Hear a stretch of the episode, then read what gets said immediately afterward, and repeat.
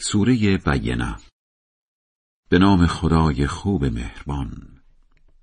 اسلام نیاورده ها یعنی اهل کتاب و بتپرست ها می‌گفتند که دستبردار عقایدشان نیستند تا اینکه دلیلی روشن مثلا پیامبری از طرف خدا به سویشان بیاید و کتابی آسمانی و بیعیب برایشان بخواند که محتوای با ارزشی داشته باشد.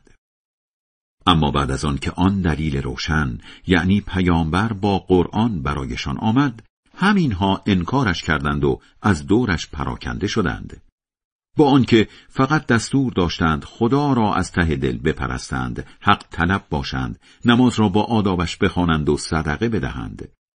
همینها برنامه درست زندگی است دیگر.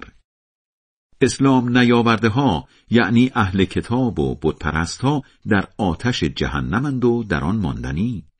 آنها بدترین خلق خدایند. اما کسانی که اسلام آورده و کارهای خوب کرده اند بهترین خلق خدایند. پاداششان پیش خدا باغهای همیشه سبزی است که در آنها جویها روان است و آنان همیشه آنجا ماندنی اند. خدا از آنان راضی است و آنان هم از خدا راضی اند. اینها نصیب آنانی می شود که از خدا حساب ببرند. خدای بلند مرتبه بزرگ راست می